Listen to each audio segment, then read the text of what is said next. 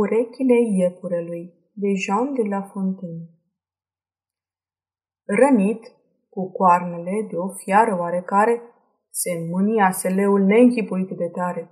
Și pentru a nu mai fi supus atâtor suferințe stârnite de un supus, a hotărât să scoată din locurile sale pe toate acele animale ce coarne aveau în frunte.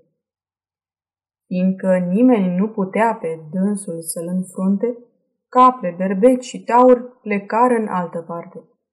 La fel făcură îndată și ciutele și cerbii. Un iepure, văzându-și pe cuvertura ierbii umbra urechilor, se înspăimântă de moarte.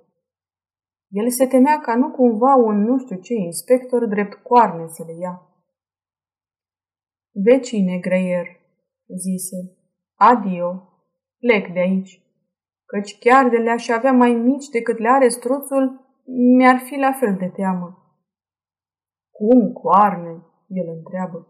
Mă crezi naiv, se cheamă. Cum o să spun așa ceva? Se vede doar că sunt urechi sadea. Se va susține totuși, spuse iarăși animalul temător, că coarne adevărate și încă de licorn. Și oricât, la interogator, oricât mi adevărul cel ca voi să-l răstorn, nu încape nicio îndoială că spusa mea va trece drept sminteală.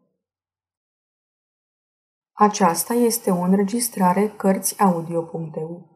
Pentru mai multe informații sau dacă dorești să te oferi voluntar, vizitează www.cărțiaudio.eu.